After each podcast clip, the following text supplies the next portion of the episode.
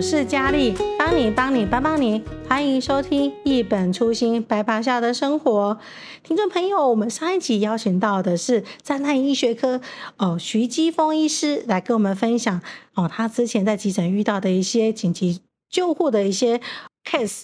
那今天呢，我们还是再邀请他来跟我们分享他的急诊遇到的怎样的一些呃紧急救护。听众朋友，你知道说在路上我们是常常看到哦咦哦咦。哎，救护车开到急诊里面去了。那这些偶一偶一开进去医院里面的时候呢，急诊的医师会开始对病人做怎样的处理呢？话不多说，我们欢迎徐医师。大家好，我是呃嘉基急诊部灾难学科徐基峰医师。那很高兴今天有机会来跟大家聊一聊。哎，其实一开始我就讲到偶一偶一了，是那偶一偶一的时候就想到说，哇，里面的病人开始一定要开始要在急救了。嗯，对，那遇到这些要需要紧急急救的呃 case 的时候，其实你们都会怎样的去处理呢？是呃，比如说，应该不能说大家就是。常常大家有机会看到救护车在路上跑来跑去，好多。对对对对，其实这是一群很辛苦的消防弟兄们，他们受过了适当的训练之后，成为我们台湾的紧急救护技术员，然后开始负担到院前的紧急救护。所谓到院前的紧急救护，就是把当呃民众有紧急伤病的时候，透过一一九的紧急呃这个电话，那他们就会派遣适当的紧急救护技术员把。病患送到适当的医疗院所来做这个适当的医疗。呃，这些救护技术员他们都是受过良好的训练。那目前在台湾，我们的紧急救护技术员总共分成三种，还有分类，有分三类。呃，第一个是初级救护技术员，他们会做一些基本的止血、包扎、固定的工作。那到呃中级救护技术员的话，他们就可以开始帮病患打点滴。然后做一些更进阶的治疗。那到高级救护技术员的话，他们基本上在呃医疗指导医师有一些预立医嘱的状况下，他们就可以做更进阶的医疗。这些进阶的医疗，比如说呃插管，比如说给药，到到院前给一些强心的药物，做电击，然后这个他们可以做的事情其实很多。那有人称之为到院前的急诊室，在前面就可以开始做急救了。哦为什么他们这么的重要呢？对，因为他们呃，比如说急救这件事情，我们讲呃，比如说重大的创伤或是急救，呃，如果能够在到院前就开始执行的话，其实机会更大。那比如说呃，我们常常听到电视上有时候会讲哪些人在职场中突然间倒下，有些人职在职场中倒下，那经过旁人做了 CPR 做了急救之后，呃。他就成功的回到职场，成功康复出院。我想这样子的例子一直出现在新闻里面，目的就是因为呃急救，特别是呃心肺复苏术，在心脏停止的病人，如果能越早开始执行的话，其实救活的机会越大，而且康复出院的机会越大。对，嗯，所以徐医师，你这样提到说，这些，呃，应该讲说消防局在呃在救护现场的时候去做这些动作，其实非常重要。对，可是他们不是医务人员，那他们怎么会做这些事情？哦，是，所以他们目前有受过，呃，就是在成为一个救护技术员的时候，他们会要受一些救护上面训练。那这些救护上面训练，基本上就是呃跟医护有。适当的交流，而且通常都是由医护来做，呃，就是来做部分救护上面的一些交流跟训练，让他们适当的学习。所以徐医师，你们也会去教他们吗？是，呃，从民国九十六年开始，就是而各县市的消防局都会需要设立这个医疗指导医师。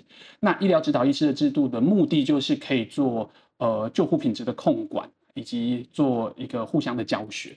那我目前也是呃有跟嘉义市政府消防局合作，我们有在呃协助做一些救护的品管。好，那呃就台湾目前的资料看起来，心跳到院前心跳停止的病人，在去年一百一十年，根据消防署的公开资料，总共有一万八千七百多人。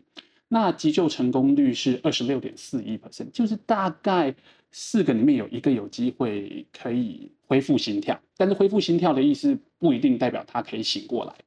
那其中康复出院的人数，意思就是说，呃，他可以清醒，他的生活相对可以自理的，大概只有四 percent 左右。那这样不高哎、欸。对对对，确实是不高。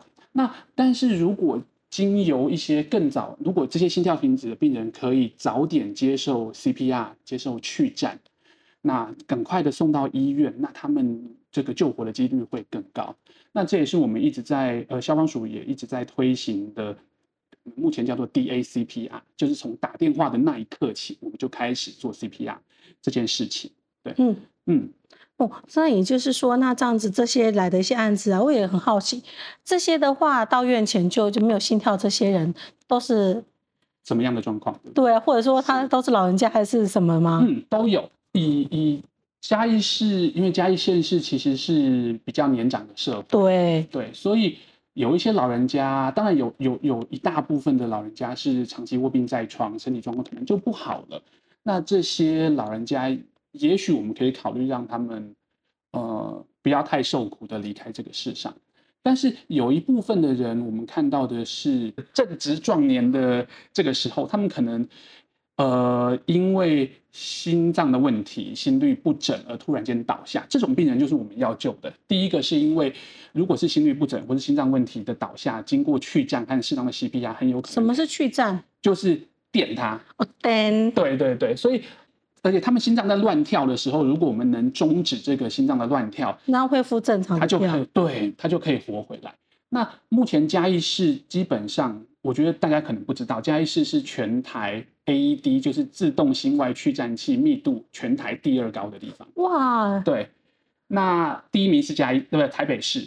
第二名就是我们嘉义市，哇，那真的给嘉义市拍拍手了。所以，如果嘉义市民可能可以注意一下家里附近哪里有 AED，那需要的时候可以快速，如果看到有人倒下，可以快速取得的话，其实对这个心跳停止的人帮助是很大。可是，万一我真的找不到 AED，我可以怎么做？很好，这件事情非常好。如果找不到 AED，其实很重要的一件事情就是做高品质的 CPR。那有的人说，嗯，我只有在上课的时候学过 CPR，我没有真的压过人，怎么办？对啊，怎么办？其实不用太担心，因为目前呃全国都在推行 DACPR，就是派遣员协助的 CPR。所以一旦你打电话给这个消防局的指挥中心，他们就会开始教。如果他们判断病人需要做 CPR，他们就会一步一步的带你做，呃，来让这个如果能越早做 CPR，越早去站电击，那。这些心跳停止的人就更有机会被救回来。嗯、那你之所以你心心脏停得越久，它对脑部的伤害其实越大。是哦，那所以这个真的是很重要哎。是，对啊，对。那徐医师，我还有一个问题，我想到说，因为万一真的那些偶一偶一送去急诊室了，是，然后真的是就不回来了，有没有遇过那些很激动的家属？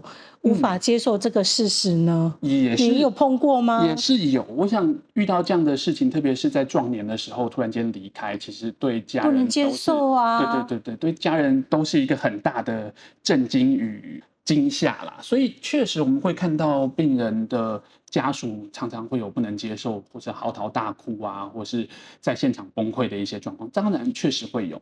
那我觉得这个是呃这样子的沟通，其实对于急诊医师来讲是一个非常需要训练，也需要呃呃去做练习的地方，才能让生死两相安。因为其实 CPR 这件事情，其实对病人来讲，如果它是无效的，比如说我们通常如果急救有反应的话，会在比较前面一点点时间，可能就会有反应。那通常也会有一些指标来告诉我们有没有机会救得回来。那如果我们发现治疗的效果不是很好，我们可能就会慢慢的，比如说进来以后十分钟，我们会先去告诉家属一次，我们让慢慢让家属开始接受到有可能救不回来这件事情。那接下来我们会在比如说在二十分钟、三十分钟的时候再告知一次，慢慢渐进式的让病人的家属。不会一下这么冲击，他能够慢慢比较能够接受，所以呃，我们会用一次一次的病情告知，跟他做解说，做适当的同理，那希望他们能够接受，那病人也不用因为呃比较没有办法的呃就是救不回来的状况，还要持续受到这样子的医疗而。更加受苦，嗯，对对，嗯、所以你们呃医生的训练里面还有包括一个医病沟通，对对对，这个也很重要。特别是急诊医师这部分真的是蛮需要。对对对对，对啊，今天谢谢徐医师跟我们分享。嗯、那徐医师今天跟我们分享有几个重点，那再请徐医师跟我们再呃练呃，就是 repeat 一次。是 OK，我们我们今天主要讲到的是到院前的紧急救护的部分。那呃，其实目前台湾的到呃紧急救护技术员，他们都有受过很良好的训练，他们也会协助做一些治疗的判断跟送医的判断，所以请大家要尊重他们的专业，这是第一点。第二点，呃，目前这个呃嘉义市的 AED 的密度很高，所以请大家可以去熟悉一下附近的 AED 的位置在哪里，如果有需要的话，可以随时去帮忙。那呃，对，忘记提到嘉义目前有一个 APP 叫抢救嘉义的。守护嘉义人，APP 守护嘉义人，守护嘉义人。那呃，如果有学过适当的这个呃 CPR 的训练的话，可以加入里面的抢救群组。那消防局的勤务指挥中心在欧卡事件发生的时候会推播讯息。那呃，如果大家愿意帮忙的话，可以上去帮忙。对，那第三个是 CPR，如果越早开始执行，对于病患的帮忙越大，更有机会康复出院。所以如果有人需要帮忙，各位有看到的话，请不要吝啬。尽快上去帮忙。嗯嗯，谢谢徐医师今天给我们的分享，这些分享真是对我们平常的生活是非常有帮助的。